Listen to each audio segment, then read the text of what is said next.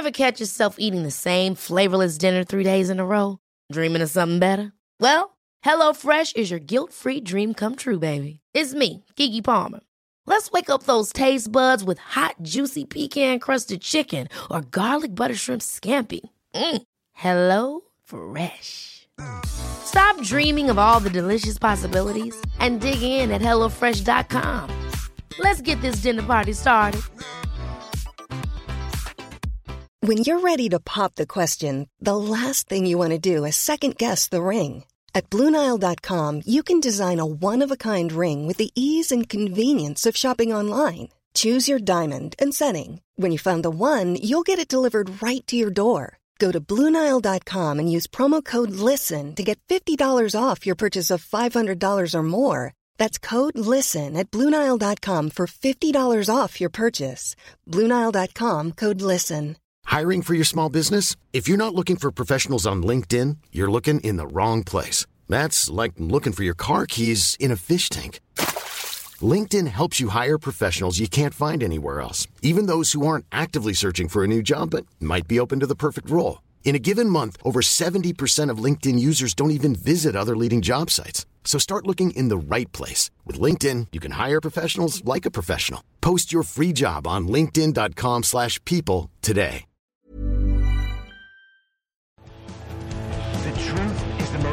Convincing story that maps onto reality, and that's why the central narrative is falling apart. Right now in the United States, people should not be walking around with We masks. must see the central narrative for the fiction that it is. We are Americans. While elections are sometimes messy, this was a secure election. the founders began the fight for human liberty and self-governance, and it's up to us to finish the job.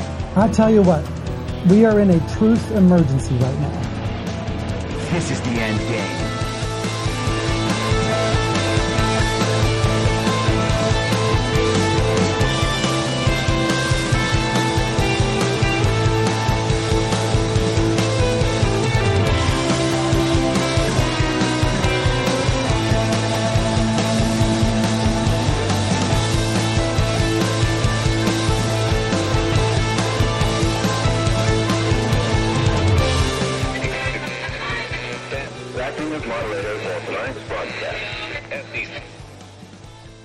It's Friday, October 20th, 2023, the 1003rd day of dystopia. I'm your moderator, Chris Paul. Let's be reasonable. A warm welcome and hello to all of you listening to the podcast on the day of its release. The only way to do that is by becoming a paid subscriber at I'mYourModerator.substack.com. You can do so for as little as $50 a year or $5 a month.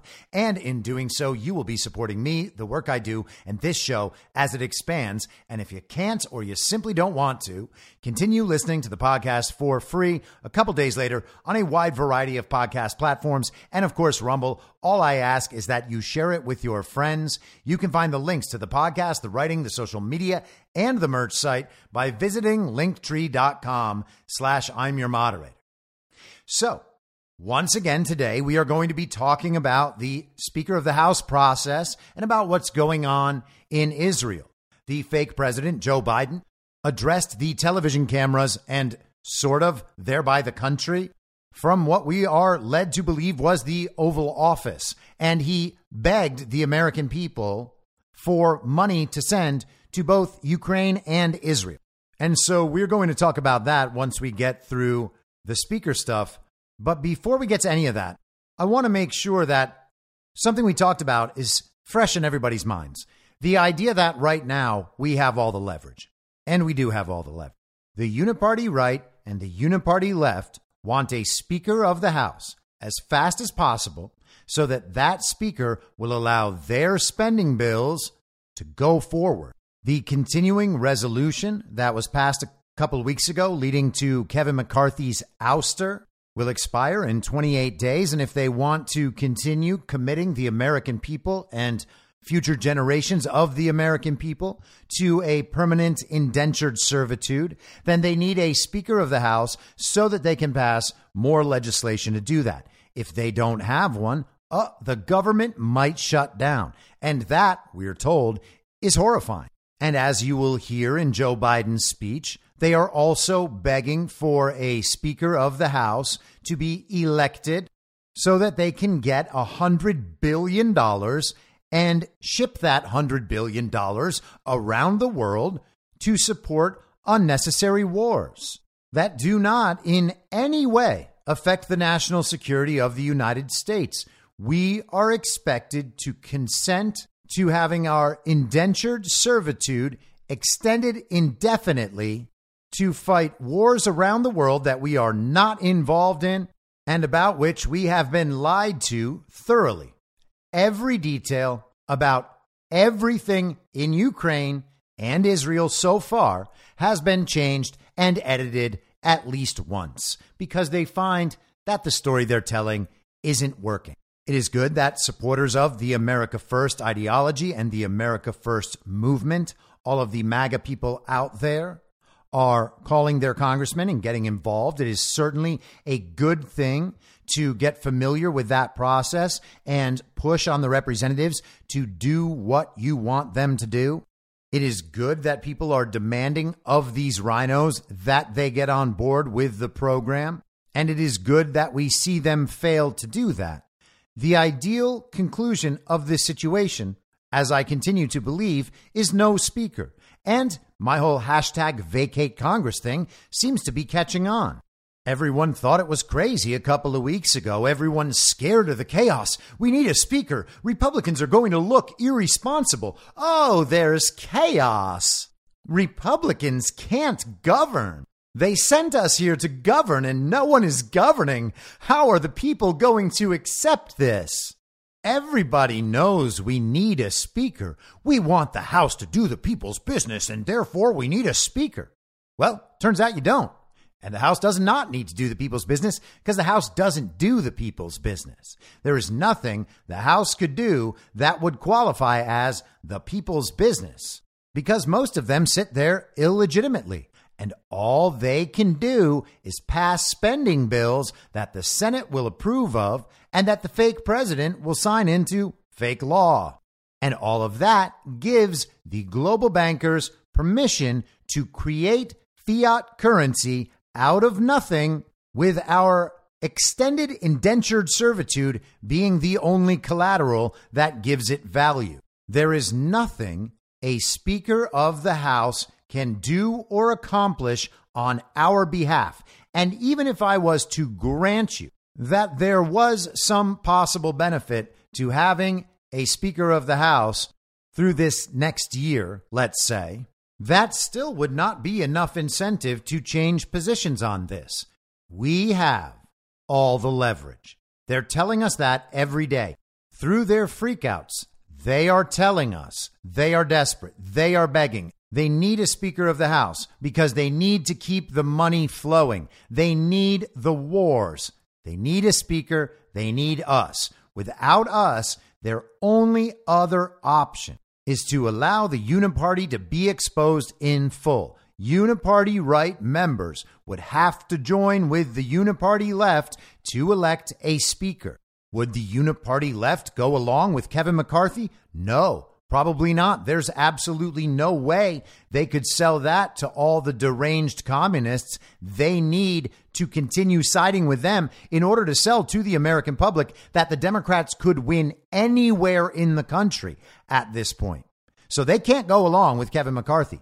Could they go along with Liz Cheney? I bet enough of them could. So maybe we'll see that. Maybe that will be the bipartisan consensus that they reach. Or will a few of these RINOs, a few of these members of the Uniparty right, join with Democrats to make Hakeem Jeffries the Speaker of the House? That would not only hurt those members who side with the Democrats openly, that would hurt all of the members who have refused to make Jim Jordan Speaker. And I imagine that if the communications were done properly and we were really able to push this idea, that responsibility could fall at the feet of all the Republicans who voted for the continuing resolution that led to the motion to vacate in the first place.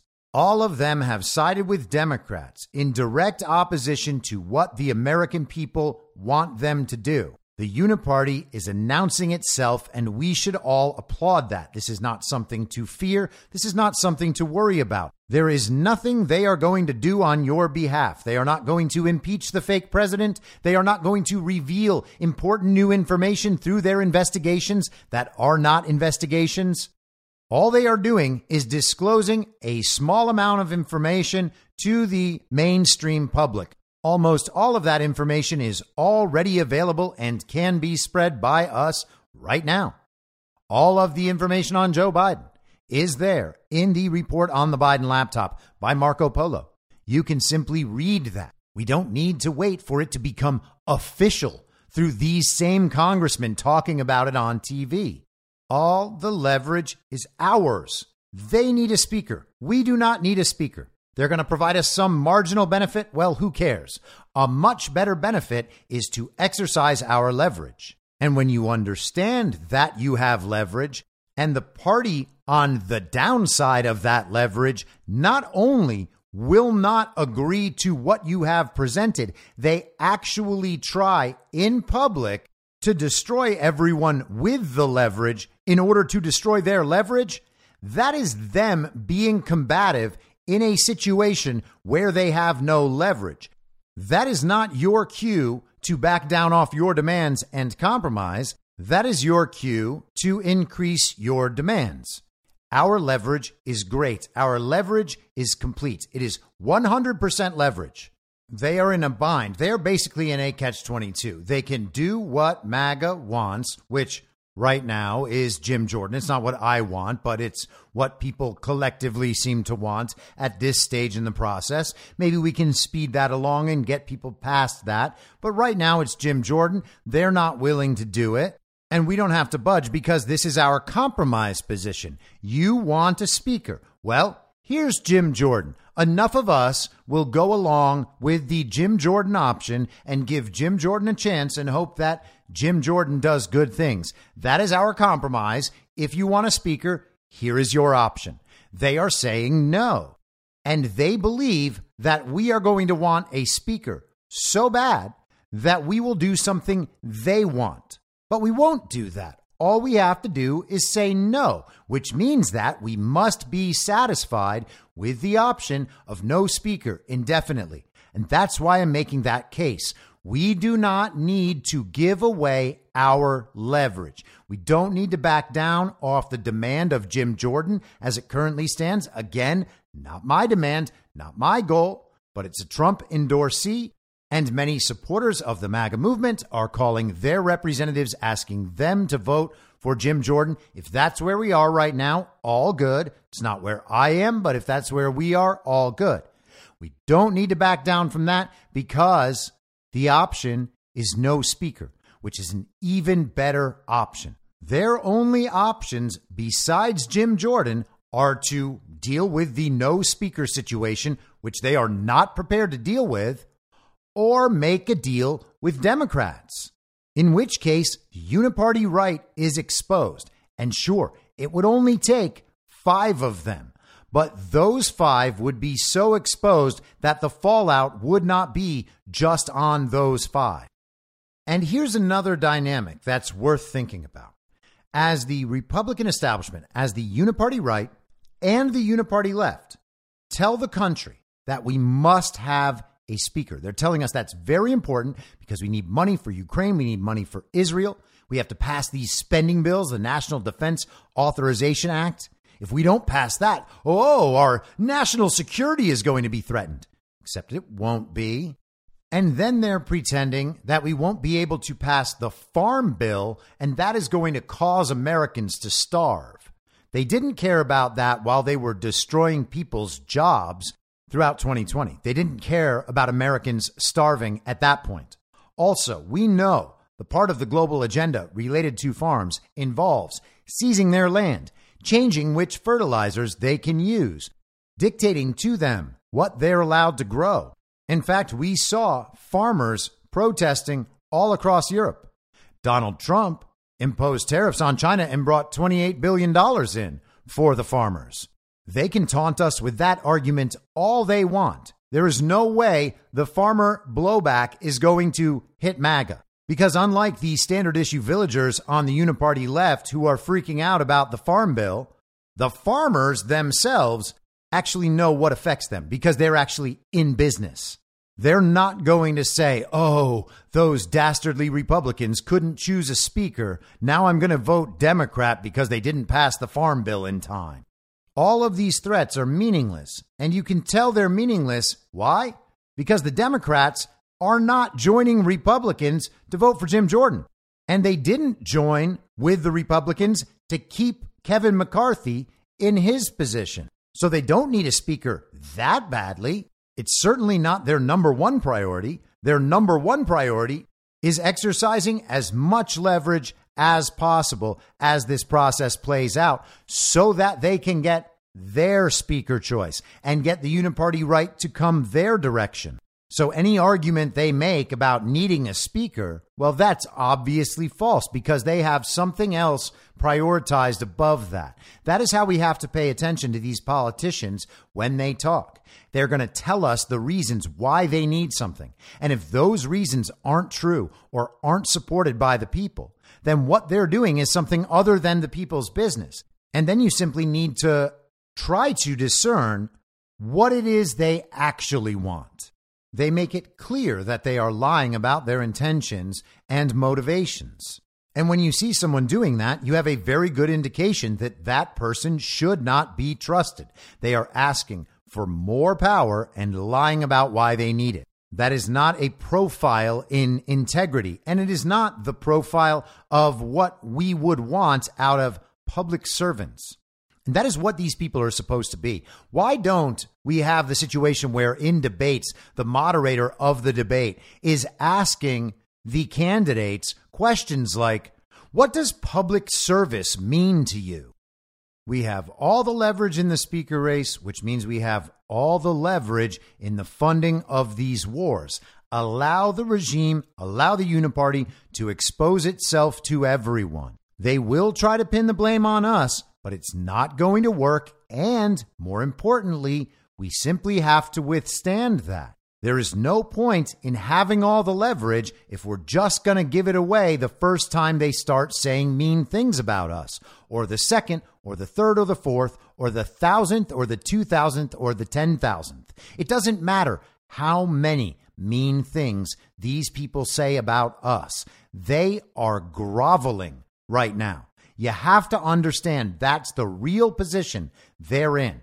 It doesn't sound like it with their language. They're telling us what we need to do. Oh, it's going to be bad for you if you don't do what we say. But that's not true. They are groveling and they're making threats. The old phrase is beggars can't be choosers. They are trying to be beggars and choosers and threaten the people they are begging from. They think you're stupid and they are disrespecting you because they think you're stupid and that you aren't going to understand what they're doing, that you won't realize you have leverage.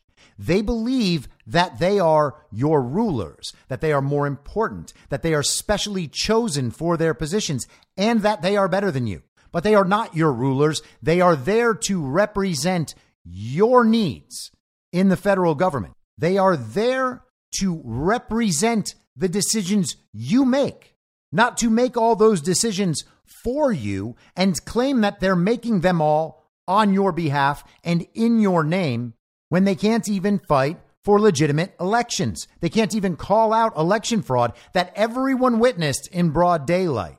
And so, when you have all the leverage and they are overtly disrespectful to you, then you have the opportunity to increase your demands and say, hey, I was trying to be nice. I was compromising by giving you a speaker at all. I said, okay, you can have Jim Jordan because Trump said that that would be a good idea. And Jim Jordan seems like a nice enough man. And maybe there's a chance he could be effective. So that's your compromise. You get Jim Jordan. And then they said, no, no, no, that's not going to be good enough. In fact, we are going to try to ruin all of your reputations. Then we're going to have these war narratives going on behind, and we're going to blame you for all those. And we're going to blame you for the border problem. How about that? That's when you say, oh, well, okay, Kami, that was very clever. You almost had me for a second. But here's the thing instead of all that, instead of that, Instead of our compromise position where we give you Jim Jordan, here's the new position. We're going to go ahead and vacate Congress until you all stand up and fix our elections. And you're not going to do another day's work of the people's business that you're pretending to do in Washington, D.C. until you fix the elections. No speaker until our elections are made legitimate. That is the new deal. How about that deal? Now, all of them know that our elections are rigged and stolen. They are literally participating in the process. They spend their time begging for money from donors. Their job is primarily fundraising and then deal making to be able to further implement the agenda of the global regime. You know that. Of course, they know it. They cannot stand up for legitimate elections because they themselves are not legitimately elected. So why would you empower them to do more of the quote unquote people's business knowing that? If you have maximum leverage, then you get them to meet your demands. We do not have to be shy in our demands. Demand legitimate elections. Otherwise, no speaker. Simply vacate Congress leave the building empty for the next year plus or until we have legitimate elections. If these congressmen want jobs, they should go around the country speaking to their constituents about rigged and stolen elections, expose the system to them, admit what the system is and how it has affected your role as a congressman, tell the constituents about it, and then let them decide whether or not they ever want to return you to that body. I have a feeling that for most of these congressmen, the answer will be no. And if the answer is no, why would we empower them to go back to work right now? We have the leverage they are the beggars. Beggars cannot be choosers. And if beggars are not only acting like choosers, they are insulting and disrespecting you along the way, well, then you say, no deal. Remember, I have all the leverage, so now my demands have increased. That is how it works. And instead, we have people who simply cannot leave behind these instilled behaviors that linger from all of our time within the party of false decorum. We want to be respected by people who hate us. So we will do things for them, thinking that they will then respect us in return. What do you think your thank you will be for allowing the uniparty right to guide your decision making? If you decide to compromise with them, what do you think your thank you will be? Your thank you will be them going and passing another continuing resolution to commit you and your progeny to indentured servitude for an extended period of time. That is what your thank you would be for going along with the uniparty right. That is the unity they are asking for. So today we had the third round of voting on Jim Jordan's candidacy for Speaker of the House. We've been covering all of those live on Badlands. And so we watched the whole process. And that process is pretty silly. The acting speaker pro tempore comes in as the House chamber populates. He starts the session. Then they have a little prayer. It's hard to even call it a prayer from the chaplain. And then they do the Pledge of Allegiance. And then they take attendance. They have a roll call. And that takes a good 30 to 40 minutes. It is a 15 minute vote. Everybody has to note that they are there. And then because Somehow they're not able to manage doing that in 15 minutes. They have to wait another 15 or 20 or 30 minutes. It takes our House of Representatives 30 minutes to take attendance. And after they've taken attendance, they have a ceremony where the clerks walk in and take their seats. They grab their pencils, ready to mark down the votes of each member. There are three of them so that they can make sure if a mistake is made, someone else is going to catch it.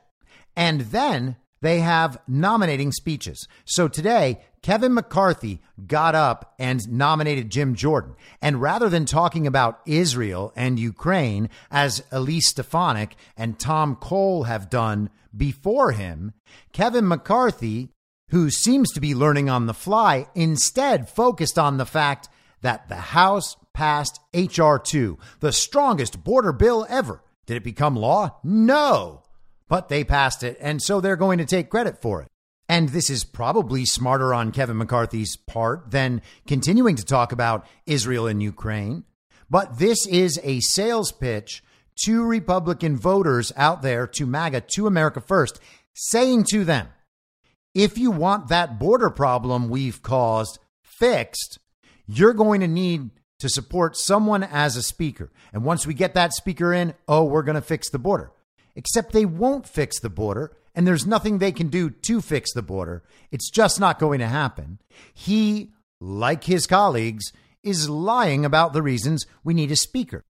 He is telling us how it's going to benefit us after seeing two of his colleagues do the same with Israel and Ukraine and realizing that the answer on those two issues is a good firm no. And of course, Kevin McCarthy had to sound like these are all lofty goals. They're doing very important work on behalf of the people. We need a speaker to move forward and do what the people sent us here to do is govern. It's govern. Let us govern. No, we're not going to let you govern.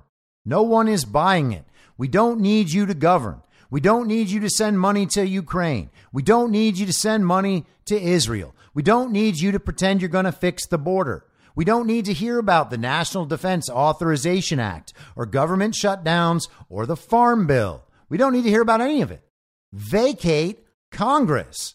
We do not have any assurance that any of you sit there in any legitimate capacity. Which is not to say that none of you could have won your elections. It's that the elections are unverifiable. No one's able to check. And until we're allowed to check, until we're allowed to fix that system, you can't do anything else. That's the answer. It's no. Across the board, no. They govern without the consent of the governed. This is explicitly the situation that our founding fathers discussed. These people do not have any legitimate authority to represent our needs, much less rule over us and govern us. This is a clown show. And yet, people in our movement, on our side, very based in red pill, are still out there talking about how we have to be responsible and elect a speaker because we need to do the people's business. You are repeating what you're hearing on television. Why do you need to do that? Why can't anyone tell me what the Congress is going to do for us? Oh, well, you know, they're going to pass a, uh, a border security measure. Oh, oh, cool. What is that going to do? Is that going to fix the border problem? Is that going to deport the tens of millions of illegal aliens in this country? Is that going to restore Donald Trump as the duly elected president and recognize him as such publicly? No, it's not. Is it going to fix our elections? No, it's not. If we don't fix our elections, how are we going to fix any of those other problems? How could any of those other problems ever be fixed if we don't have legitimate elections? They have no reason whatsoever to do our work on our behalf. That's not their job. They don't believe it's their job. They're telling you it's not their job. They know what you don't want, and they are telling you that is exactly what they're going to do. Why can't anyone give me an answer? On what we need the speaker for. Now, Matt Gaetz actually does propose some answers. He says we're going to have single subject appropriations spending bills, and they're going to be brought to the floor by this new speaker. And we're going to have open house votes on each and every one of these spending bills so that we can see where everyone stands. Now, that is speaking my language. That would be a nice thing to see. Do I think we will see it? Are we guaranteed to see that with a Jim Jordan speakership? I'm not sure that we are. Is that a better outcome than keeping the House empty? I don't think it is. It doesn't attest to the legitimacy of the body or the members pretending to serve in it. It does not force any of them to actually do their work on behalf of the American people. They are going to have distractions and cover stories to paper over all that hope to do it all behind closed doors, get the members out there. They will vote for some of the spending bills and not for others. They will make the calculations of exactly what they can get away with. They will tell their constituents, well, I did hold out on the bill for Ukraine. You saw that, right? And yes, sure, I went out and approved of all the other spending, including all that other spending you don't want. But I didn't do Ukraine. And so you have to think that I'm really good because of that, right? Isn't that good enough?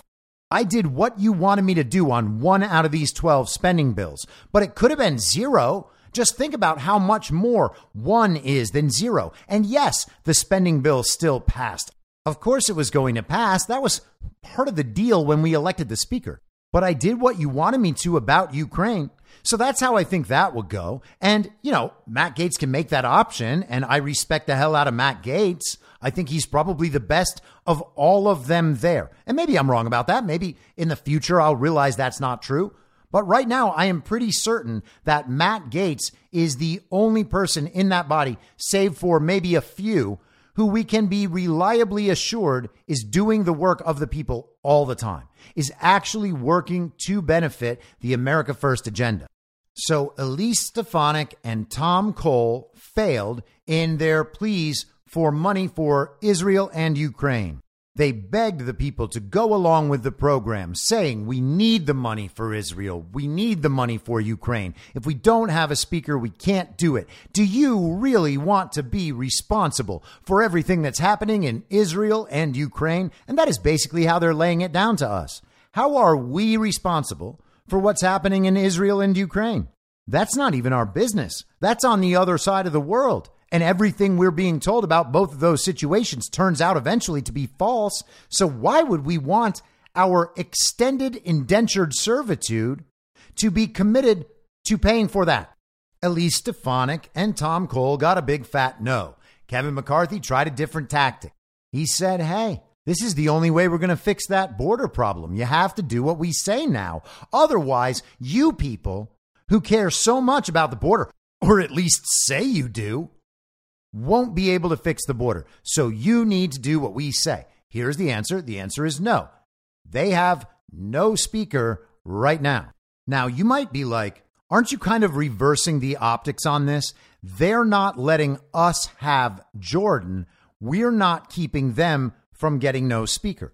I think that's the wrong way to look at this. They are trying to exert leverage by refusing to elect Jordan thinking that they will be given concessions in that process in order to win their approval. But what they're really after is a different nominee. They want the majority of the Republican conference to back down on their support of Jim Jordan and choose someone else. In fact, they are meeting at 1 p.m. Eastern today with the Republican conference to decide how they're going to move forward, to see if the majority of the conference still wants to back Jim Jordan after he has failed to be elected Speaker through three rounds of voting. Now, again, if Jim Jordan's the good man we all believe him to be, it sucks that he's having to go through this process. It's probably not fun to be sitting there as your own conference refuses to elect you speaker. But if he's who we believe him to be, then he's taking one for the team. He is a big boy and can take it,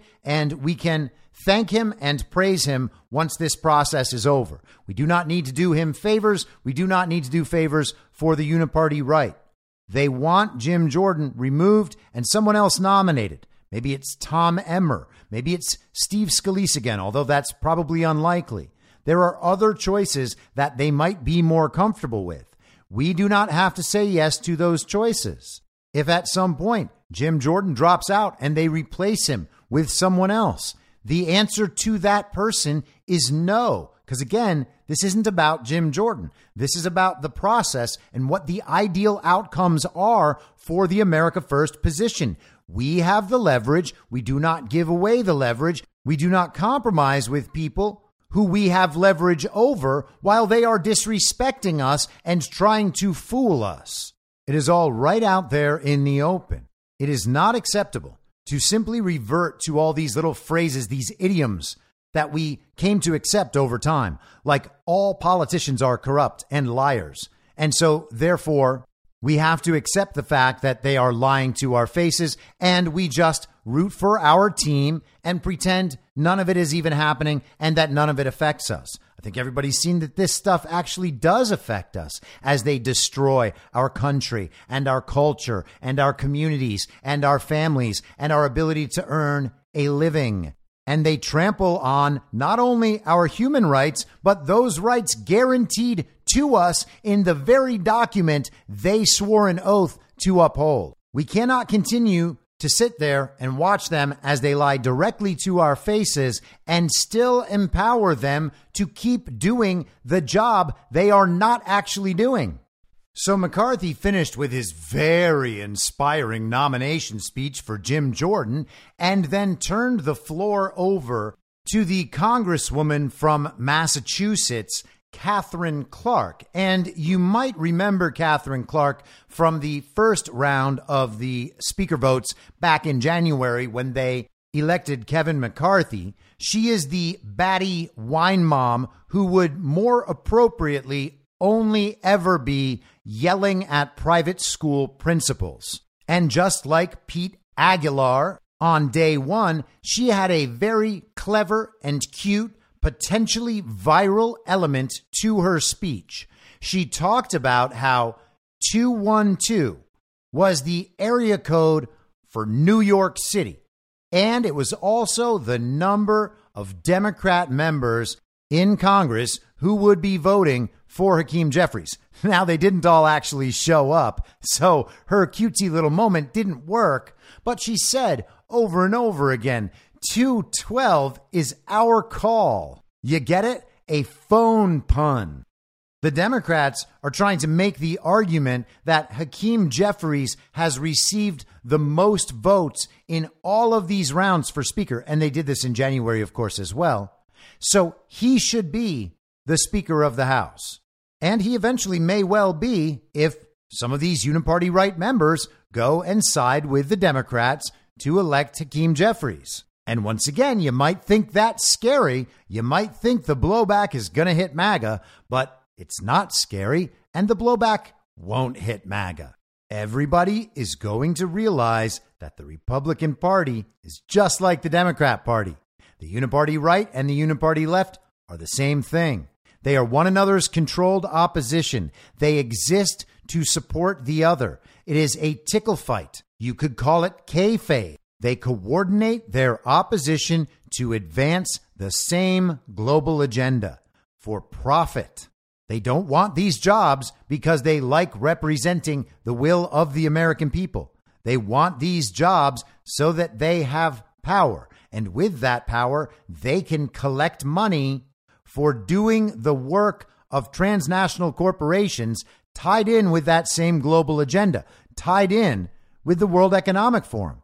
This is whose work they are doing when they are in Congress. So, Batty Wine Mom, who should be spending her time shouting at private school principals, gave her speech on how 212 is their call and Hakeem Jeffries is the man for the moment. And just to make sure you don't think I'm being unfair to Katherine Clark, who, by the way, has a transgender daughter named Riley Dowell, who was sentenced for assault on a Boston cop. We discussed this months and months ago. She is one of those all cops are bastards people who likes to go out and do her little activisms with Antifa. She was caught spray painting a monument in Boston Common. And during her arrest, she struck a police officer in the face. And again, she is a he. She is the daughter, but really the son, of Katherine Clark, the Democrat minority whip. Her son, who now identifies as her daughter, struck a plea deal with prosecutors in that case to get the charges dismissed after writing a letter of apology, as if he was in eighth grade trying to get out of detention, which makes sense because his batty wine mom's best skill is yelling at private school principals and apparently getting charges dismissed for her son, who identifies as her daughter, unlike all of those people still trapped in the DC gulag for doing the exact same thing, or actually even less. But here's Katherine Clark let's just take a moment and listen to this woman, just so you don't think that I'm being unfair to her. 212. It's a New York area code. Oh. And it's our call for a speaker of integrity, intelligence, and inclusion. 212 is our call for a speaker who will protect our children, our veterans, our planet. 212 is our call for a speaker who will grow the middle class, lower costs, create good paying jobs, and make healthcare affordable. 212 is our call for a speaker who will secure liberty, justice, and opportunity for everyone. How inspiring. 212 is our call. It's honestly like they're trying to produce catchphrases so that they can make t shirts and then show the country that there really is all of this momentum behind them. It is all a charade. It is all a show for the stupidest people on earth. The standard issue uniparty left villagers eat this stuff up because they believe the world is a kindergarten classroom. They are child brains. I have explained that countless times on this podcast over the years.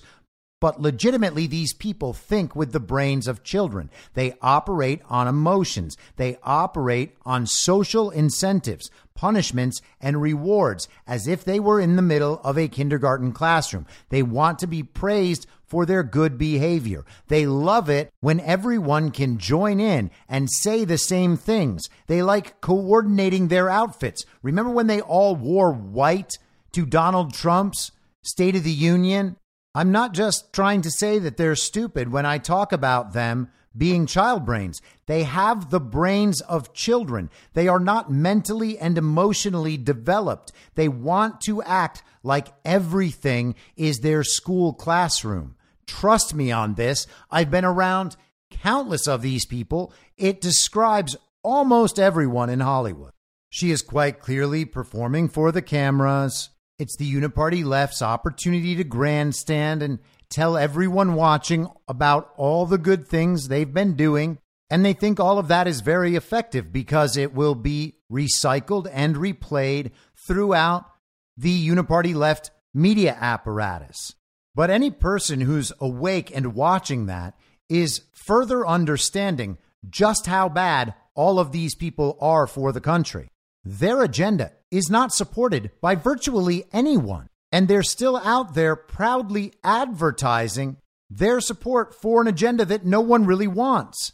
That's not good for them. So she nominates Jeffries. McCarthy has nominated Jordan. The voting process begins, and now we have more votes for someone other than Hakeem Jeffries or Jim Jordan than we have ever had before. Another round of the process concludes without electing a Speaker of the House. They have gone back and had their meeting. And breaking news, just coming across the old wire, Jim Jordan has now dropped out of the running for Speaker of the House. And to catch up on some of that news over the last hour, Jake Sherman from Punchbowl is kind of the go to guy for all of this reporting. Any of the analysis or opinion stuff you have to understand is to be viewed from a uniparty left corporate media perspective. But for the minute by minute stuff, that sort of thing doesn't really matter. He can have sources there on the ground reporting to him. You can question the reliability of those sources if you like, but he is just reporting what's going on for the most part. He said around 2 p.m. Eastern, just caught up separately with Kevin McCarthy and Steve Scalise on Jordan's prospects. He asked, should Jordan drop out? McCarthy said that's a question for Jim to answer. Scalise said, yesterday there was a lot of conversation about whether we keep going, and Jim talked about that himself. I'm sure members are going to continue to give a lot of feedback because we're not there and we got to get there.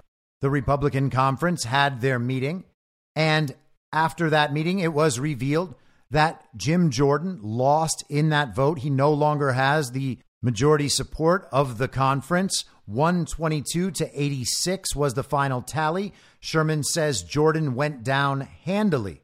Kevin McCarthy called the eight who ousted him the crazy eight again. He declined to say whether he'd get back in the race. Unfortunately, Jim is no longer going to be the nominee, he said. We'll have to go back to the drawing board. Sherman reports that Kevin Hern and Jack Bergman are two candidates for Speaker. Scalise will not go for the speakership again. He said Jordan doesn't have a preferred candidate for Speaker. And the word is now from Patrick McHenry that a candidate forum is scheduled for Monday, an internal party election on Tuesday. That's one of these behind closed doors votes. And then a floor vote likely on Tuesday as well. So they believe there is going to be some new candidate and they will have a vote on that on Tuesday. Now, if Jim Jordan wasn't acceptable to the establishment, it is very hard to imagine that anyone better than Jim Jordan would possibly be acceptable to the establishment. Therefore, you can assume that whoever the majority of the conference agrees on will be bad for MAGA. And maybe that's the intention. Maybe they want to put some more moderate candidate up there so they can attempt to shift the blame back to MAGA and back to Matt Gaetz and the other seven when that person remains unelected. Maybe they go so far as to try to find a candidate for whom Democrats will join with Republicans to help elect. And we are going to see these leverage games play out once again. The uniparty right probably believes at this point that they can shift that balance in leverage onto Matt Gaetz and the rest of them. And they will probably be aided in that mission by the uniparty right media and influencer class. We will have the Mark Levins and Ben Shapiro's and all of the Ron supporters out there suggesting that some other strong conservative should be chosen now that Jordan is no longer in the running. They might bring back up the idea to make Patrick McHenry a temporary Speaker of the House, which is not really a thing. So I would imagine that by Monday or Tuesday, we'll have a pretty good idea of who the Republican conference is going to put up. Now, some people have suggested that some members might not show up for the vote or might vote present, which would reduce the number overall of yes votes to any given candidate to allow them to win.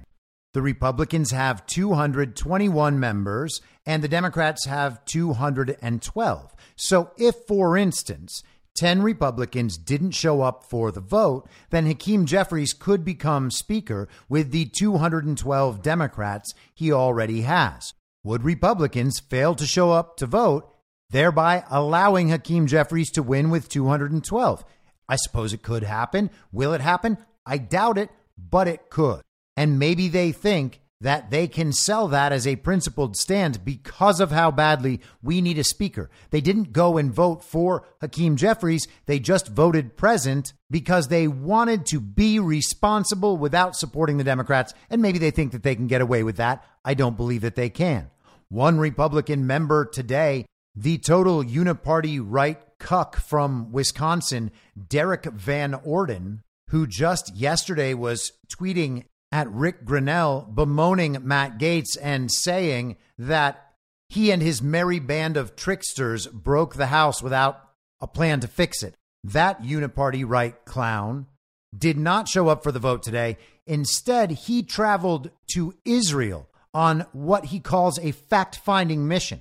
He said it was to keep his solemn promise to the Jewish people because he, as a 26 year veteran Navy SEAL, says he does not trust the Biden administration to accommodate Israel's needs in this time of war. He said, After retiring from the military in 2014, I made a solemn promise to the Jewish people that if anything like what took place on October 7th, 2023, were to ever happen, that I would help them and their nation to the best of my ability. I am keeping that promise. And this is more or less what we saw Malcolm Nance do back during the beginning stages of Putin's very brutal invasion. Van Orden said, as a retired Navy SEAL and combat medic, I am uniquely qualified to objectively ascertain the ground truth and bring that information back to Congress, where I can hopefully increase the sense of urgency for my colleagues of both parties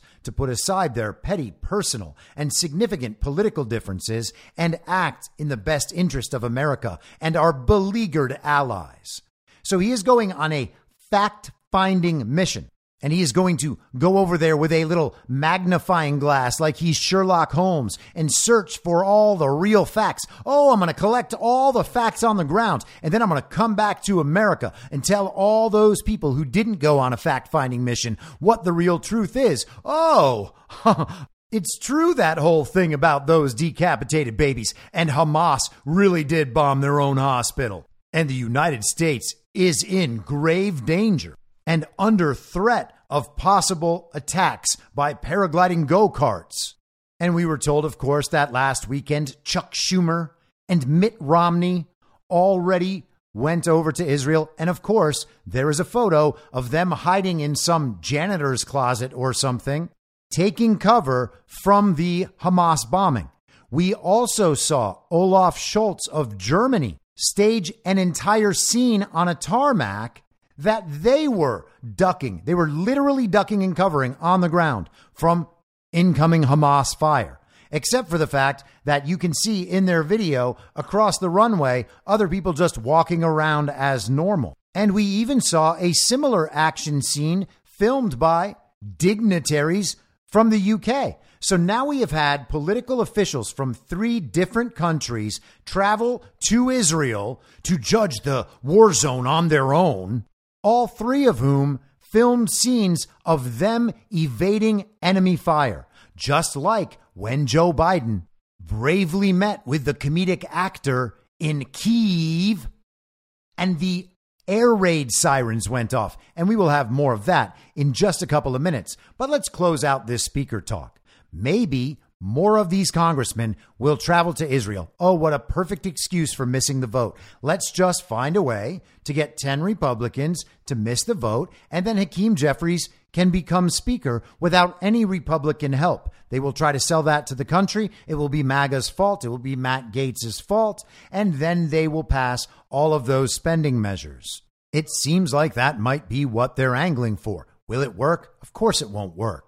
In the aftermath of the failed vote for Jordan today, Andy Biggs penned this letter, Andy Biggs being one of the eight who voted for the motion to vacate. This is signed by six other members, not all seven. Ken Buck, of course, abstained. I don't know how in the world Ken Buck even voted for that motion to vacate. It's pretty funny that he did because everything else he has done has been in opposition to these other seven.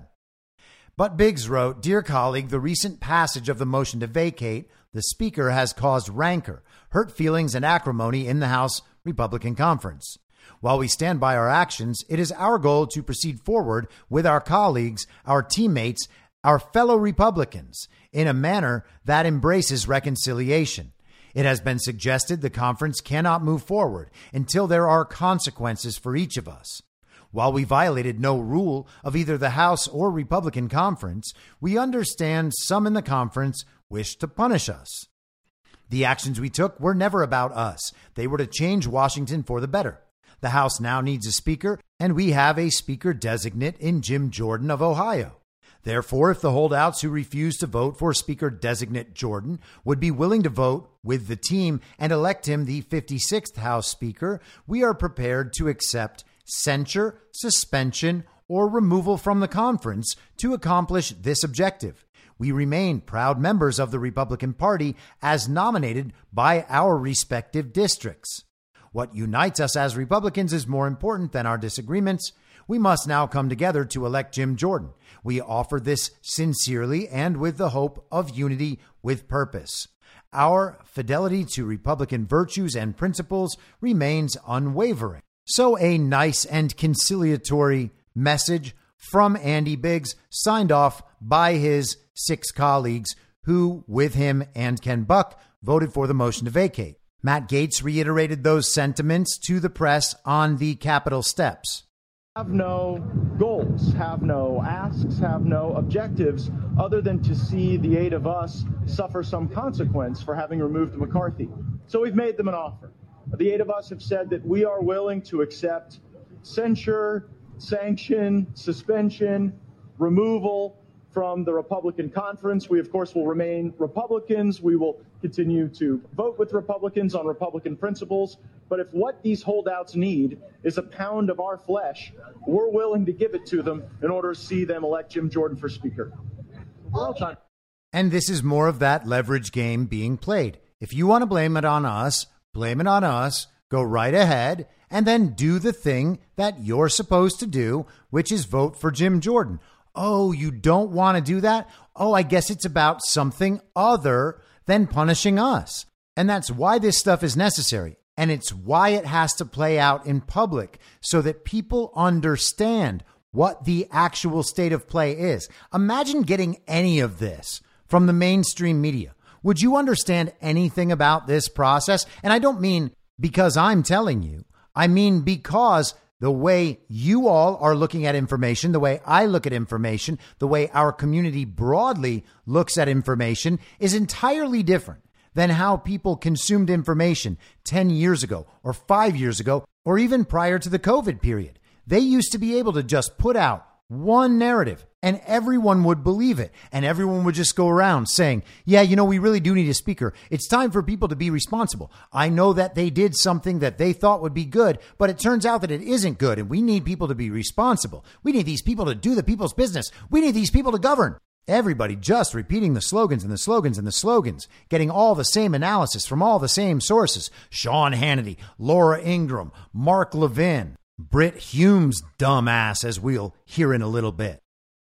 And we would be able to exert no leverage whatsoever because we wouldn't really know what's going on. We wouldn't understand the tenor of the debate. We wouldn't understand the ebbs and flows, the ups and downs, where the little pressure points are because we wouldn't be paying proper attention because the media would never tell us. Now we have the people involved telling us what's going on. Certainly not all of them. Many of them are lying to us, but we are getting information we would have never had before. It would be so easy for the people on TV to be able to blame Matt Gaetz and these other now six. You can't really count Ken Buck in there. It would be so easy for them to place that blame. And then all the pressure would go on those people and the people supporting them. They would all get shouted down as irresponsible, stupid, crazy, all the things that they have said about MAGA now for eight years, all the things that I used to believe about MAGA for the record. And also for the record, the same thing happens on the other side. The Uniparty left uses these same exact tricks, but the tricks don't work anymore. All the process is playing out in the open. People can see it. People can know the tenor of the debate. They can know what matters, the ebbs and flows, the ups and downs, and then we can guide our own decisions based on real information and not this second and third hand nonsense fed to us by the mainstream media on behalf of the regime that they support. Now, here's the thing about these speaker votes we've had one on Tuesday, one on Wednesday, and now one today, Friday. The process is going to be suspended for the weekend. All of the members were sent home. They're going to come back on Monday, have some behind closed doors meetings Monday and Tuesday, and then they're going to bring it back to the floor. That's the plan as it stands now.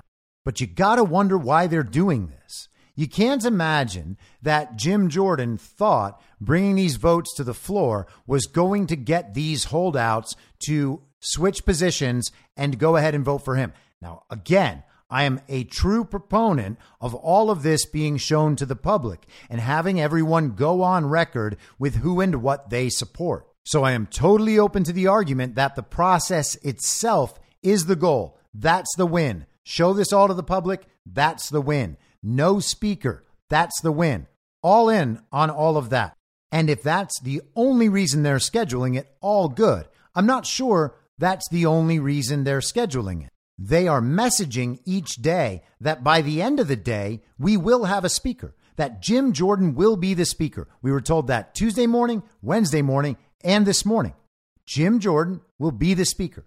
Could they have actually believed that they would get Jim Jordan across that 217 mark. I really doubt it because they didn't come close any of those three times. So you then have to wonder if any effect was caused by them communicating that Jim Jordan would be the speaker at the end of the day? Do any other events get accelerated? Do any other events get emphasized? On Tuesday, we were dealing with the hospital in Gaza story. On Wednesday, right after the vote, we got the protest in the Cannon House office building by Jewish Voices for Peace, who are themselves, or were at least joined by, a bunch of devout communist activists, BLM Antifa style a very violent insurrection by leftist activists. That may well have been executed for the purpose of convincing Americans that anti Zionist Jews are necessarily communist activists when they are not. And then last night, we get a speech from Joe Biden begging America for its consent to allow themselves to be committed to an extended period of indentured servitude so that we could fund wars in foreign lands that we are not involved in. Joe Biden was demanding that Congress would act when they can't act, and they're not going to be around over the weekend. In fact, a whole bunch of staffers of congressmen, these are rumors and reports coming from the Capitol, but that the staffers of many of the members of Congress were getting really upset and threatening to resign if they had to stay at work over the weekend. This is what they think of their jobs and of public service. Those staffers are there playing the same power games that the congressmen themselves are playing because those staffers are the ones having the communications with lobbyists and various special interests and trying to make promises, wheeling and dealing with the congressmen who they are meant to be assisting. They began complaining that they have families and lives and they have things to do. They have plans this weekend. They can't just stay at work to elect a Speaker of the House. I mean, who even cares about that, right? That's honestly how these people are. While they are complaining and telling America we desperately need a Speaker of the House so that we can fund these foreign wars.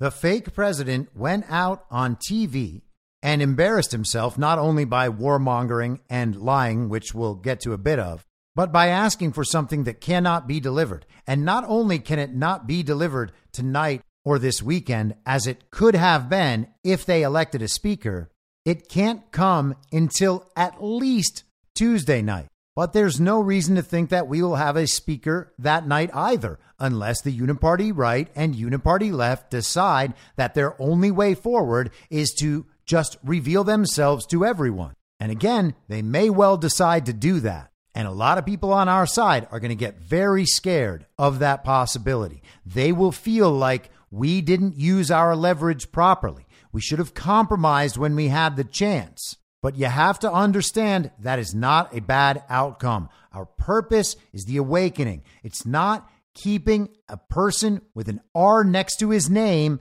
as Speaker of the House. Not only is that not the ultimate goal, that is not winning the war, that is not even winning this battle. You must realize by this point that the R next to these people's names makes no difference to them and makes no difference to us. The outcomes are the same. You do not need to feel better while you are being screwed oh, we're being screwed by Republicans. Well, at least we won that rigged election and aren't getting screwed by those Democrats. What does that mean? What does that mean? And we actually do have people out there thinking that.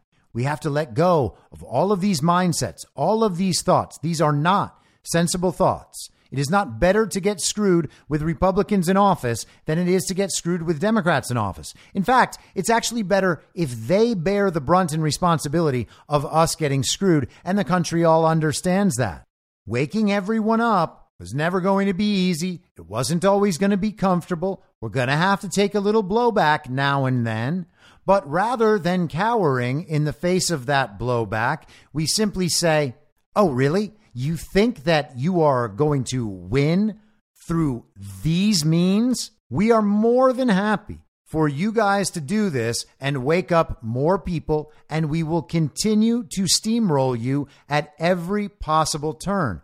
No speaker is the best speaker. The Uniparty revealing itself before everyone is a pretty good option, too. They were not going to accomplish anything on your behalf. They are illegitimate in the first place, and anything they could accomplish would be accomplished with the approval of the global regime of the illegitimate Senate, of the illegitimate president. You're not getting an America First agenda passed just because there is a speaker with a little r next to his name.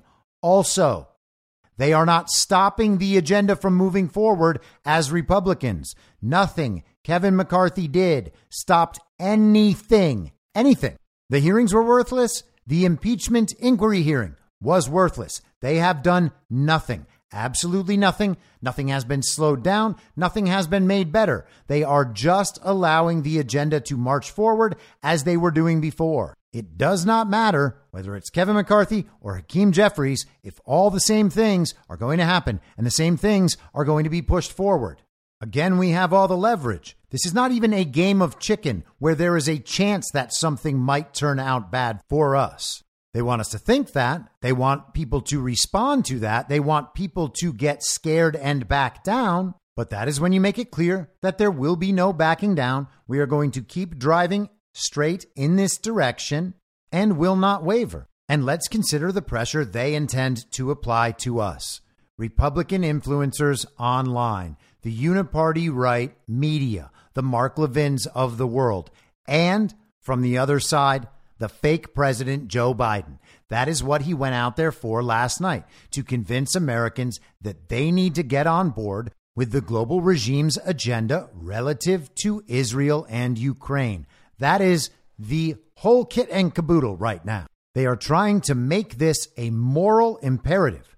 If anyone in the country refuses to support their extended indentured servitude in favor of Ukraine and Israel, those people are the most evil people who have ever walked the earth, those MAGA extremists, just trying to destroy everything again. But that's not working because Joe Biden is a fake president, and the people are not behind Joe Biden. They're not even close to being behind Joe Biden. He cannot sell these things. He cannot even speak truthfully while trying. And the people understand that. So let's get into a little bit of his attempt from last night. Joe Biden is reportedly coming to us from what is reportedly the Oval Office. I believe that the only other time they have done a scene with the fake president in the Oval Office was for Joe Biden to push for the passage of the debt ceiling deal back in the late spring, early summer. Americans, we're facing an inflection point in history. One of those moments where the decisions we make today are going to determine the future for decades to come. That's what I'd like to talk with you about tonight.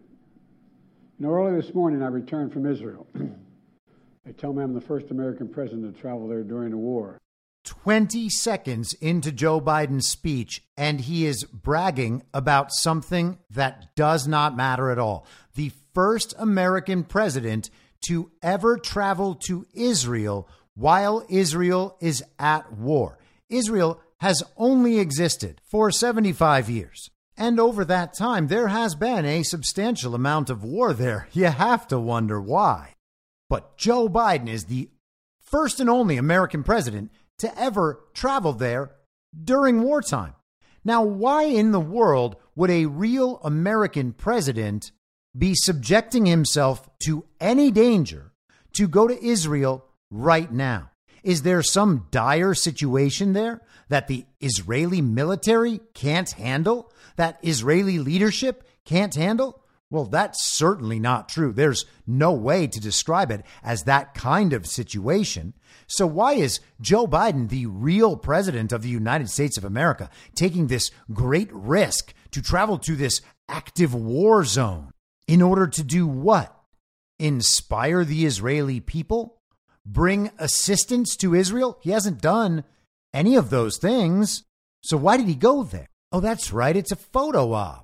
He's trying to make everything seem real. He's trying to make himself seem like a leader on the world stage when everyone can tell that he's not at all. It was that same trip where Joe Biden did the interview in what we are told is Air Force One with Karine Jean Pierre and Antony Blinken and John Kirby all looking at him in abject horror as he can barely speak and his chin looks like it is melting off on either side like someone attached truck nuts to Joe Biden's lower lip.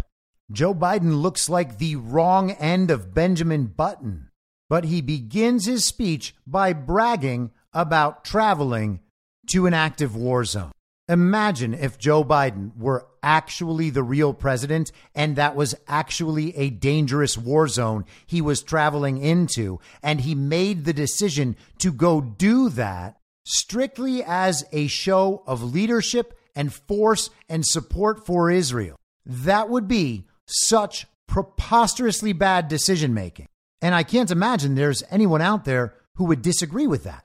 That would be an absolutely terrible decision on behalf of America and the American people for a real American president to fly into a dangerous war zone for a war in which we are not involved. That would be an enormous risk for very, very little reward, only a public show of togetherness. And who around the world is believing that? Who is being fooled by that? Certainly none of the players involved. Vladimir Putin and Xi Jinping are not like, oh, well, I guess Israel really means business now. Joe Biden has traveled over there to show that America is a strong ally. Well, gosh, we're going to back down. That would never happen. So he's not doing that. It wouldn't work on anybody. That is for an American audience. And he would never subject himself to any sort of risk, and neither would anyone else, just to show that to an American audience. You don't need that. Who was that going to impress? That didn't impress anyone. And he looked ridiculous the entire time. He was reading off a note card in front of Benjamin Netanyahu. And then, after their little performance ended, while the mics were still hot, he said that nothing would change. I played that clip yesterday. Nothing in Washington changes. So he went over there to look like a good, strong ally and show leadership to an American audience and failed to do that. And for all of that, the real president flew into a real war zone, and we are just supposed to believe that. Who at this point would believe any of that? Yet Joe Biden is still bragging about it in his Oval Office address. I met with the Prime Minister and members of his cabinet. And most movingly, I met with Israelis who had personally lived through horrific horror of the attack by Hamas on the 7th of October. He visited with people who lived through the horrific horror of October 7th. Horrific horror, otherwise known as just horror. Thank goodness the adults are back in the room. As I told the families of Americans being held captive by Hamas, we're pursuing every avenue to bring their loved ones home. As president, there is no higher priority for me than the safety of Americans held hostage. No higher priority than the safety of Americans held hostage. That must be why he unfroze $6 billion for Iran in a hostage exchange. But it's strange because somehow he has not been able to retrieve these hostages yet, even though it's his highest priority, and even though he is the real American president. And even though these hostages are likewise very real, Joe Biden talked to their families. Like so many other, I'm heartbroken by the tragic loss of Palestinian life, including the explosion at the hospital in Gaza, which was not done by the Israelis. We mourn every innocent life lost. We can't ignore the humanity of innocent Palestinians who only want to live in peace and have an opportunity. You know, the assault on Israel echoes nearly 20 months of war, tragedy, and brutality inflicted on the people of Ukraine, people that were very badly hurt. So he's very, very concerned about Palestinian life, and that is good. And he wants everyone to know that he's concerned about Palestinian life affected by that bomb that blew up at the hospital, or at least in the parking lot next door. And he wants everyone to know that it was definitely not the Israelis. And you can trust him to nail it on this intelligence, just like last week when he went with the decapitated baby story before finding out that that wasn't true and having to withdraw those comments. And because no one really wants to admit that it's not true while warmongering, everybody just went along pretending it is true, that it's just still true. And we also have to pretend that the media initially reporting that the Israelis had hit that hospital in Gaza, that is a blood libel, you see. but it's not in the other direction when people are accusing Hamas of decapitating babies because they argue that's just something Hamas would do. And because they're the sorts of people who would decapitate babies, then it's true that they did decapitate babies even if they didn't. And because they decapitate babies, you can know how bad they are, which is what proves they decapitate babies. Isn't that fantastic? Just that circular logic, working around and around and around again. And then if you accuse Israel of something, it is a blood libel, even though they have made mistakes in the past that kill people. But you see, the thing is, Israel as a state, not the Israeli people, we're not talking about them.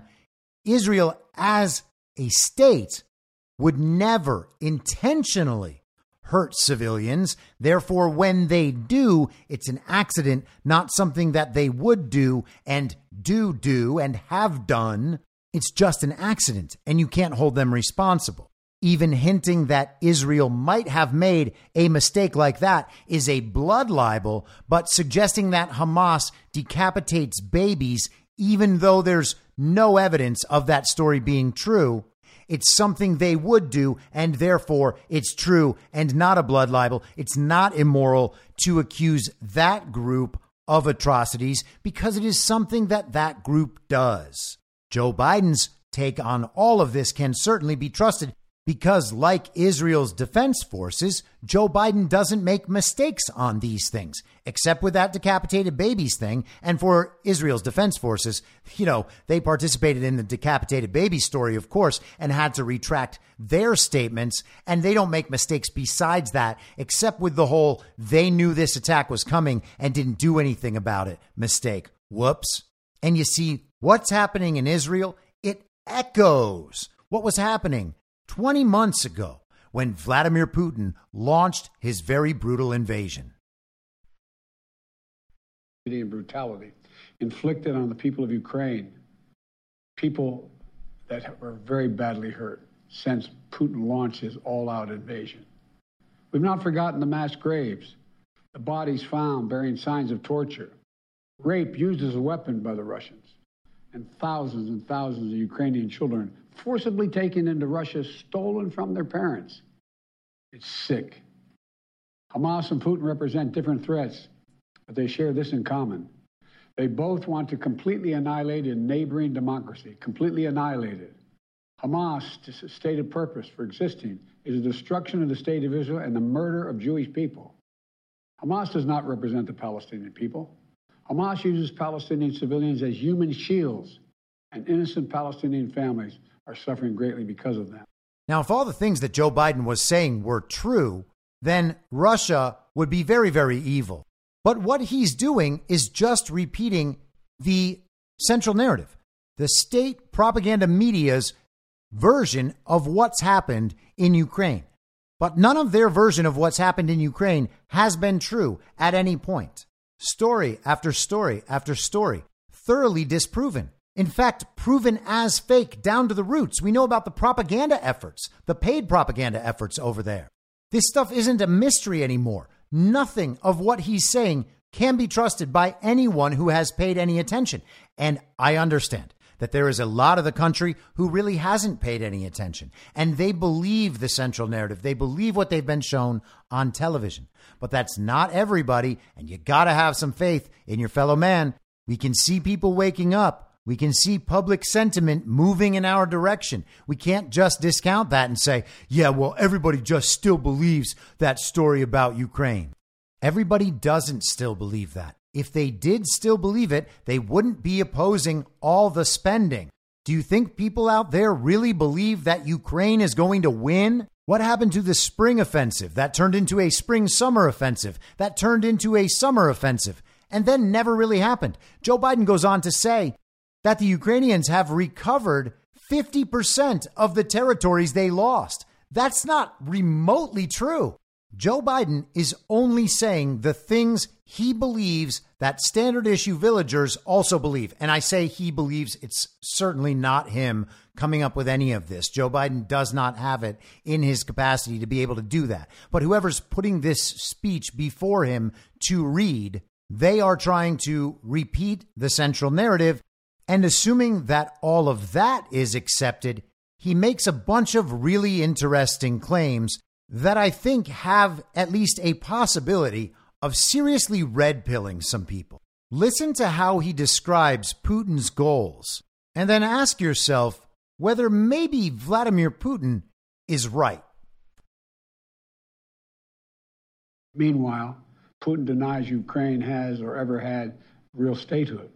He claims the Soviet Union created Ukraine. And just two weeks ago, he told the world that if the United States and our allies withdraw, and if the United States withdraw, our allies will as well, military support for Ukraine would have, quote, a week left to live, but we're not withdrawing. I know these conflicts can seem far away. It's natural to ask, why does this matter to America? So let me share with you why making sure Israel and Ukraine succeed is vital for America's national security. So Putin is claiming that Ukraine doesn't have statehood and never did, and that the country was simply created and agreed to by the Soviet Union. And that's all actually kind of true. And this is going to sound strange to some people, perhaps. I think we've probably talked about this on the podcast before. I've talked about it on Badlands before. But think about how the world map looks from the eyes of Vladimir Putin or Xi Jinping, for instance, any of these sovereign world leaders who actually are not supporting this global regime. They do not believe in the UN agenda, the World Economic Forum agenda, the agenda of this rules based international liberal world order. Do you think Xi Jinping looks at the map and sees Taiwan as a different country the way American media and uniparty politicians describe it to the American people? There is absolutely no way that he sees Taiwan as a separate and independent country. America's own policy is the one China policy. That means Taiwan is part of China and Hong Kong was part of China. Xi Jinping never looked at it any other way. Likewise, do we need to pretend that Vladimir Putin believes that the lines drawn on maps by those in global governance, part of the international rules based liberal world order, does he look at the lines they draw on maps and respect them? Does he need to?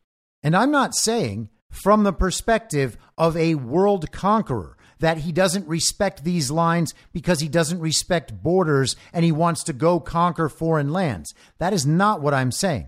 I am saying that he does not need to respect the authority of those who drew those lines on the map because all of them were part of that global regime. And global regime pressure was exerted on those who had power in Russia. And that's why these countries, these lines on the map are drawn as they are.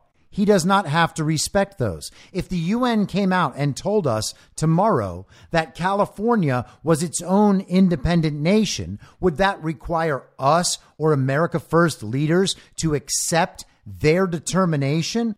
I think the answer is pretty clearly no. And we should understand that that is, in fact, the way they think about these issues. So Joe Biden can describe it as the Soviet Union trying to recompose itself. But that's not what it is. Vladimir Putin is not trying to start a new Soviet Union. He is just restoring and exerting Russian sovereignty the same way we expect America to restore and exert its own sovereignty in the future. Joe Biden instead has to qualify that as an invasion. And then he tries to conflate that situation with the Israeli situation. He is going to explain to us the similarities in these situations and why we should fund both of them, even though the first, everyone has learned over 20 months, is a complete and total fabrication, lies embedded in each and every element of that story, the whole thing being a massive waste of money, an enormous, spectacular failure on the world stage. Even the quote unquote European allies are backing away from the situation, and he admits it. He just said Vladimir Putin believes and knows that if the United States backs away, if they stop funding and stop their involvement in the situation, the situation ends immediately because all of the other allies would back out as well. It kind of leads you to believe that the other allies have backed out and that the United States is the only element still involved in that situation. The United States protecting the proxy state of the global regime in Ukraine. If they stopped, the whole thing would be over. Guess who else says that? Donald Trump. That's how that ends in 24 hours. The U.S. backs out, the whole thing ends. Vladimir Putin is telling the world, and Joe Biden is telling the world on behalf of Vladimir Putin, that the whole thing would end if the U.S. backed out. And he's saying that's why the U.S. can't back out. And the U.S. will not back out, according to the fake president. Isn't that amazing? Joe Biden himself just took responsibility for the war continuing in Ukraine.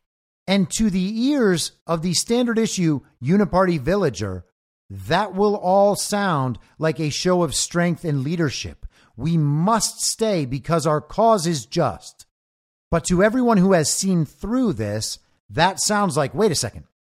You're telling us that all the killing could be stopped immediately upon you withdrawing U.S. support from Ukraine and you're not doing it. In fact, you're asking for more money to keep that killing going as if we believe somehow Ukraine is going to win.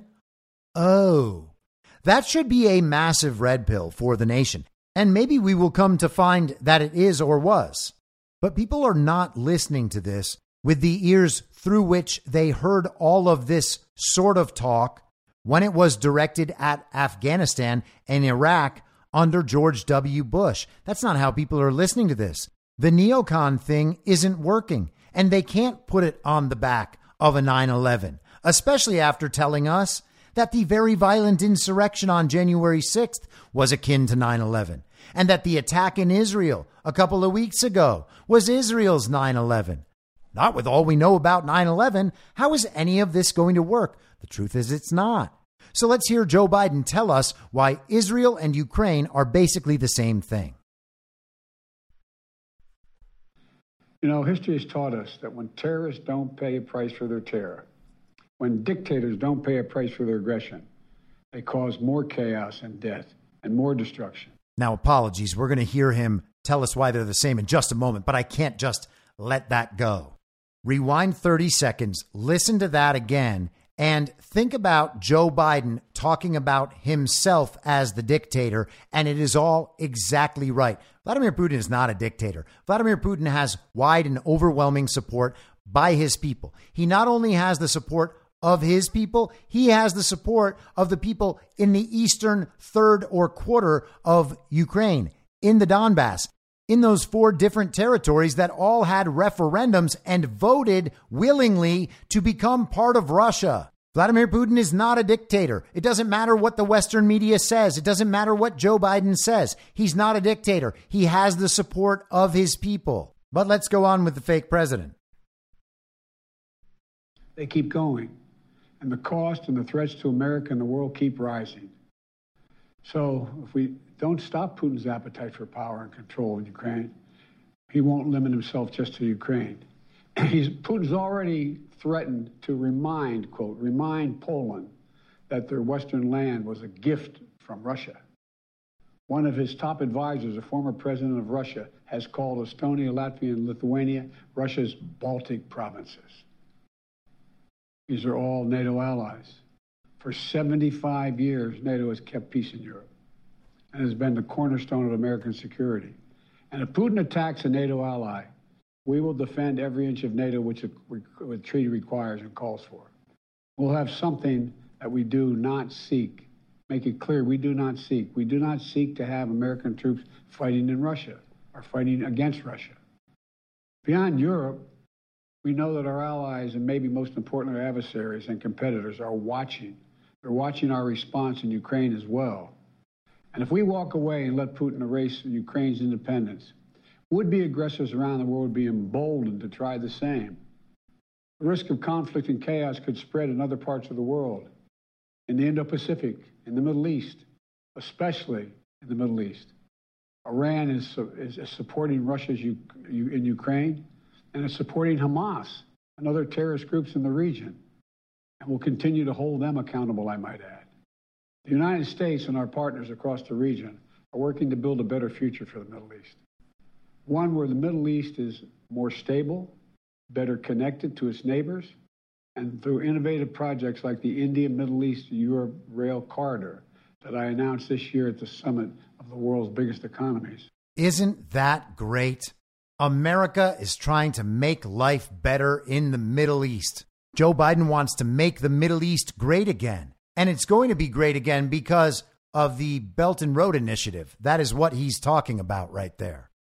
But that is Biden's explanation for why Russia and Ukraine are the same thing. If Vladimir Putin is allowed to get away with this brutal invasion, if he is successful over there, which, by the way, he already is, there's no changing that. He's already been successful. That game is over. But if that happens, it's going to embolden other leaders and adversaries.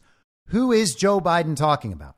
Joe Biden represents the evil twin faction in the United States of America, the faction that supports the global regime and its agenda for one world global government, the rules based international world order. Who are the adversaries of that? Sovereign leaders around the world. That is what Joe Biden is saying. If Putin wins this, if we can't go all in in every one of these situations and stem this tide of sovereign nations taking back what is theirs, their international rules based liberal order will collapse. That is what he's saying in no uncertain terms. It just doesn't sound that way to the ears of the standard issue villager or to anyone who has not broken out of this kind of global world order mindset where we assume that the success of the United States of America is somehow dependent on the success of that global project. It's not. The idea that all these other countries are allies and somehow protecting American sovereignty is preposterous. They're also not protecting the American economy. We can live as a self sufficient nation. That is the entire point. We have seen what happens when we take all our industries and move them offshore to other countries. The rules based international world order has enriched some people, some people, very particular people those people who create businesses and have industries centered around the advancement of that global agenda. Those people do wonderfully. And governments of the world make sure that they have opportunities to expand their influence internationally. And within America, our politicians use their power to ensure that those businesses can eliminate their competition and evade pesky taxes eventually becoming monopolies and their products or services or platforms becoming so deeply embedded in American life that Americans can't even imagine living without them. But beyond those kinds of companies, normal Americans are not being enriched. We have a decent standard of life here, or at least we did. It's not as good as it once was. If things don't turn around and our currency collapses as planned, that standard of life is going to be diminished dramatically for pretty much everyone. And if that happens, what was all the good that was done by our being subsumed by this liberal world order? I mean, the whole point was that it was going to have this massive payoff. Where is it? Put all that at risk if we walk away from Ukraine, we turn our backs on Israel. It's just not worth it. That's why tomorrow I'm going to send to Congress an urgent budget request to fund America's national security needs, to support our critical partners, including Israel and Ukraine, is a smart investment that's going to pay dividends for American security for generations. Help us keep American troops out of harm's way. Help us build a world that is safer, more peaceful, more prosperous for our children and grandchildren. In Israel, we must make sure that they have what they need to protect their people today and always. The security package I'm sending to Congress and asking Congress to do is an unprecedented commitment to Israel's security that will sharpen Israel's qualitative military edge, which we've committed to, the qualitative military edge. We're going to make sure Iron Dome continues to guard the skies over Israel. We're going to make sure other hostile actors in the region know that Israel is stronger than ever and prevent this conflict from spreading. It's an investment for the future. That's what it is. It's going to pay dividends in the future. We're going to protect the liberal world order by protecting these regime proxy states in Ukraine and in Israel. And again, everything is two things. I'm not talking about the biblical Israel. I'm not talking about the Jewish people or the Israeli people. I'm talking about the global regime's proxy state that they set up in Israel. This is what we're being told Americans need to consent to the extension of our indentured servitude for generations to come as this same global regime and its bankers create fiat currency out of nothing and use it to support their proxy states. Why don't these global bankers just give that money directly to these proxy states as a gift of their own on behalf of these proxy states? Well, then if they did that, everybody would just know the money is fake. I mean, where would the value of the money come from if they just make up numbers and then start giving it away? You see, the whole point is that when they make up these new numbers, they get to pin it to the backs of actual people who will work it off and pay taxes over and over and over and over and over again for absolutely everything in their lives. That's why they have to make the numbers up out of nothing, give the numbers to the United States so that the United States can then give those numbers to Ukraine and Israel, who will then give those numbers right back to the American military industrial complex and other actors affiliated with that same global agenda. Gosh, what a system. Thank goodness that is what we are committing ourselves to indentured servitude forever in order to support. Now, if you want to hear Joe Biden's full speech, by all means, go watch it. Every time I actually go through a full Joe Biden speech. This one was only 15 minutes, by the way. People get really upset. They're like, I can't listen to Joe Biden talk that much. And I understand that. But I think it's important that people hear what the fake president is saying in someone else's own words that come out of someone's mouth who we believe to be Joe Biden. But when a man's chin starts melting off his face, it's hard to be certain of anything. Now, you might say Joe Biden is a Democrat president and he is expressing a Democrat point of view on these issues. But if that was the case, why is he getting all the support from the Uniparty right? Oh, it's because they have the exact same agenda. They are both totally committed to protecting the global regime's proxy states. It wasn't just Joe Biden and the Democrats pushing all this support for Ukraine, that was the Uniparty right and the Uniparty rights media. They were out there just as hard calling people Putin lovers, saying that we must protect our allies' borders or else Putin was going to try to recreate the Soviet Union by taking over all of Europe. All of those people, of course, supporting Ron DeSantis and Nikki Haley. And they were right back at it again. Check out Fox News' Brit Hume. Brit Hume, by the way, is a major election fraud denier. Brit Hume, with that deep voice, all the gravitas. Oh, what a serious man. Always appearing on Fox's evening programming to lend some gravitas to their shows, his expert political analysis. Well, here he is discussing the fake president in his speech last night. And during these comments, just keep in mind that over the last few days, Joe Biden was canceled on by King Abdullah of Jordan. And he did that interview on the plane where his chin is melting off and looks like truck nuts one of the best, if not the best, speeches of his presidency. He was firm, he was unequivocal, he was strong, as he has been, particularly uh, in recent days when he was before he went to Israel. While he was over there, I was struck by the fact that he spent as much time as he did on Ukraine, and I think it was a good thing that he did because the aid for Ukraine uh, package that he's talking about and further aid to Ukraine beyond that is in jeopardy.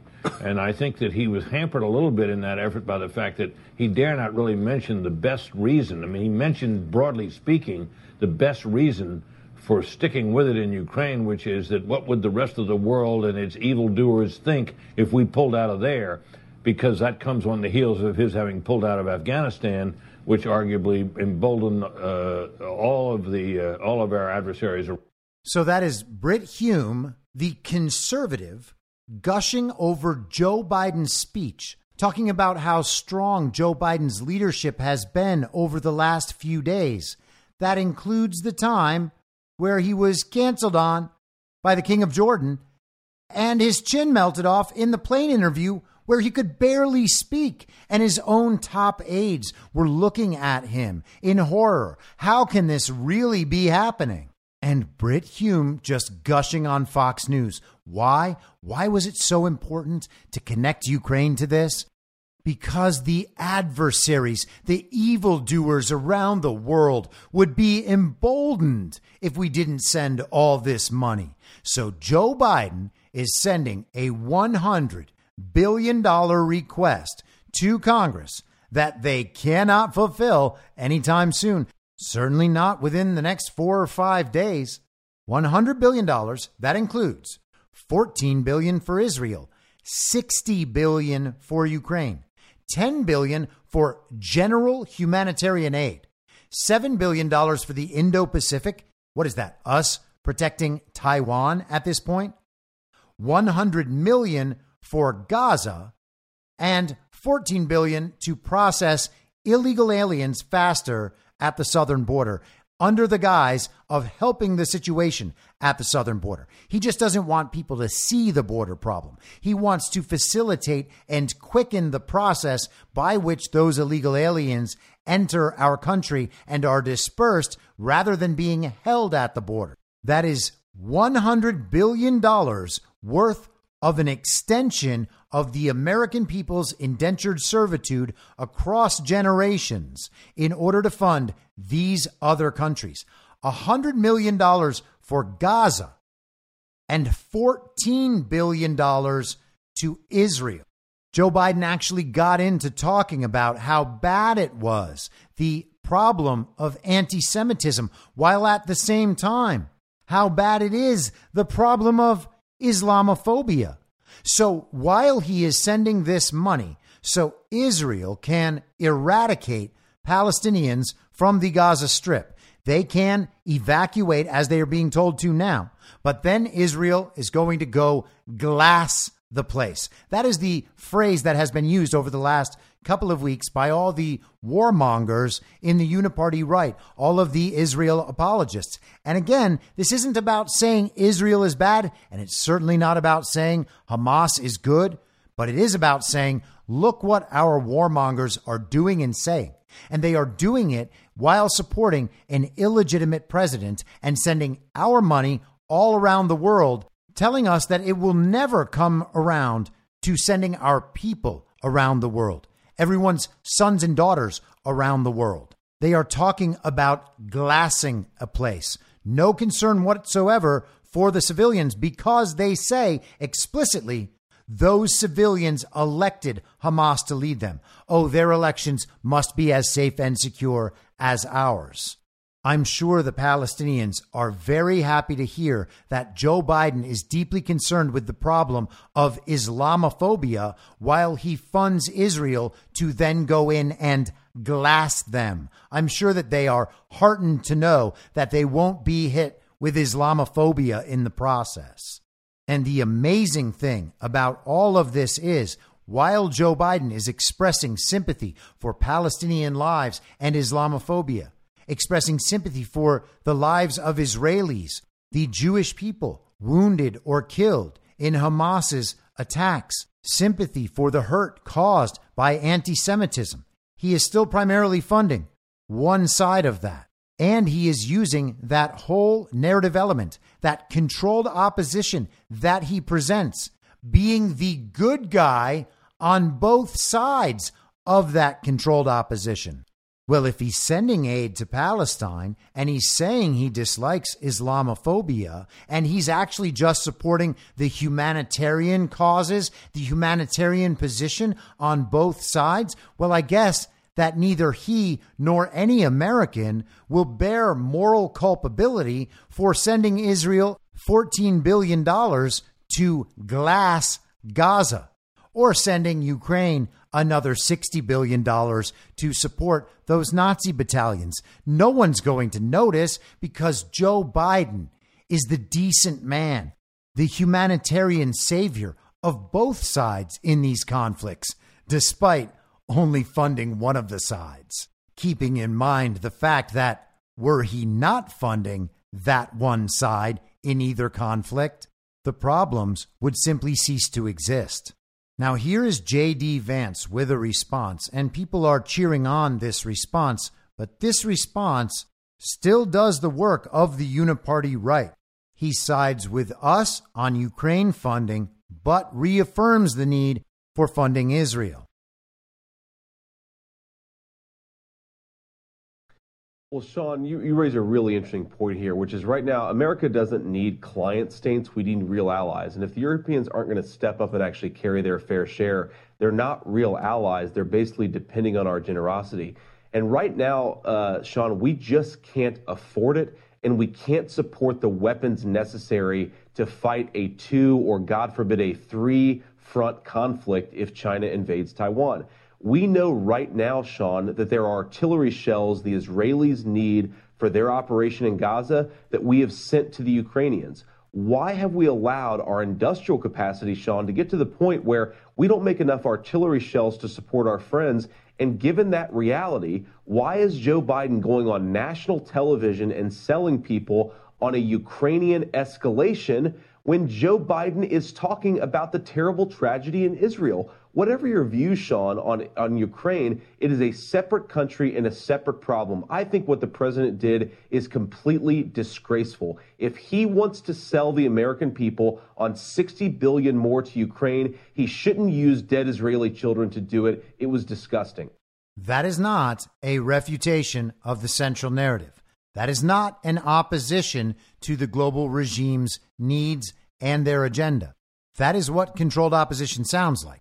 And I'm not saying that JD Vance is a bad guy and that we cannot support JD Vance, but all he's asking is that Joe Biden not use this very, very serious Israel situation to support more Ukraine spending. That takes for granted that this very serious Israel situation should be supported on its own. But the answer is no to both, to all of it. They can't hold the southern border stuff over our heads either. McCarthy tries to sell it in the House. We need this help for the border. Well, what's the help going to be? It's the help Biden approves of. What is the help Biden wants? The facilitation and the quickening of the processing of these illegal aliens. He wants to fund foreign wars. These are the same excuses given to us by uniparty right members of Congress. Elise Stefanik, promoting Israel, Tom Cole promoting Israel, while Aguilar on the other side promotes Ukraine and Kevin McCarthy promotes the border spending, convincing us that we have the exact same agenda that Joe Biden just spoke about and tried to leverage. Do you understand how all of this comes together? This is the uniparty right in front of you. We have all the leverage. We need to accept the uniparty showing itself to the public as the biggest possible win, even if it comes at the price of a Speaker Hakeem Jeffries who would do the exact same things as any acceptable uniparty right speaker would do. That's just how it is. We have all the leverage. We have to withstand the blowback, and we need to fully learn the lesson of these past few years. Do not comply. Just say no. They cannot advance without our consent. Do not ever give them the consent.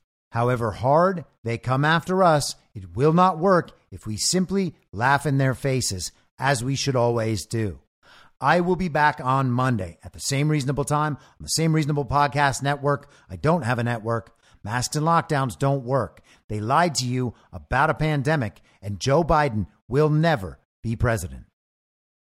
In my mind, that's the end game. If you're listening to this episode for free, you can support me and support the show and the work I do by signing up for a paid subscription at imyourmoderator.substack.com. You can do so for as low as $50 a year or $5 a month comes out to under a quarter per episode, and you'll blast right through the paywall for all of the writing. The merch store is www.cancelcouture.com, and you can find everything else by heading to Linktree. linktree.com slash I'm your moderator.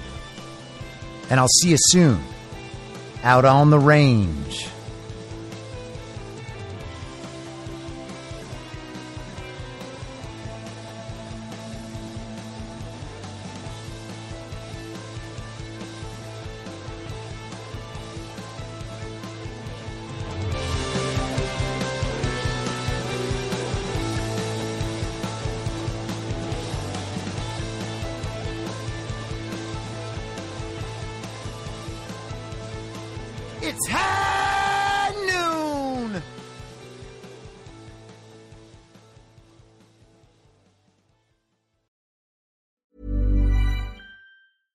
Ever catch yourself eating the same flavorless dinner three days in a row? Dreaming of something better? Well, HelloFresh is your guilt free dream come true, baby. It's me, Keke Palmer. Let's wake up those taste buds with hot, juicy pecan crusted chicken or garlic butter shrimp scampi. Mm. Hello Fresh. Stop dreaming of all the delicious possibilities and dig in at HelloFresh.com. Let's get this dinner party started.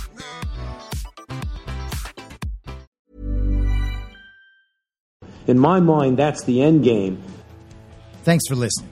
If you'd like to follow what I'm reading and thinking throughout the day, you can do that by downloading the Telegram Messenger app and going to t.me slash I'm your moderator. On social media, you can follow me on Truth Social, Gettr, and Gab at I'm Your Moderator. I also have channels on Rumble and BitChute.